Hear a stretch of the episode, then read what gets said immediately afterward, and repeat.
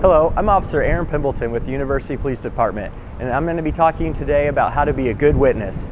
First off, is what to contact us about. Any suspicious behavior you see, any known criminal behavior you see, anything that's out of the norm. And when you're in doubt, go ahead and give us a call so we can come out. Also, what to tell us when you do call us. We're going to know what type of activity you are seeing, and then we're going to want a description of the person that you're seeing. And we, when you do this, we want you to be as specific as possible. What type of hair they have, what color, what type of clothes they have on. You know, if you just say brown pants, but maybe you mean shorts. So we want you to be specific as possible.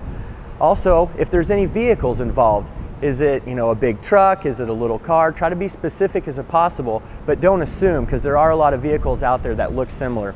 Also, if you can't get a hold of us immediately, try to write things down. That way you don't have to assume later and facts can get jumbled.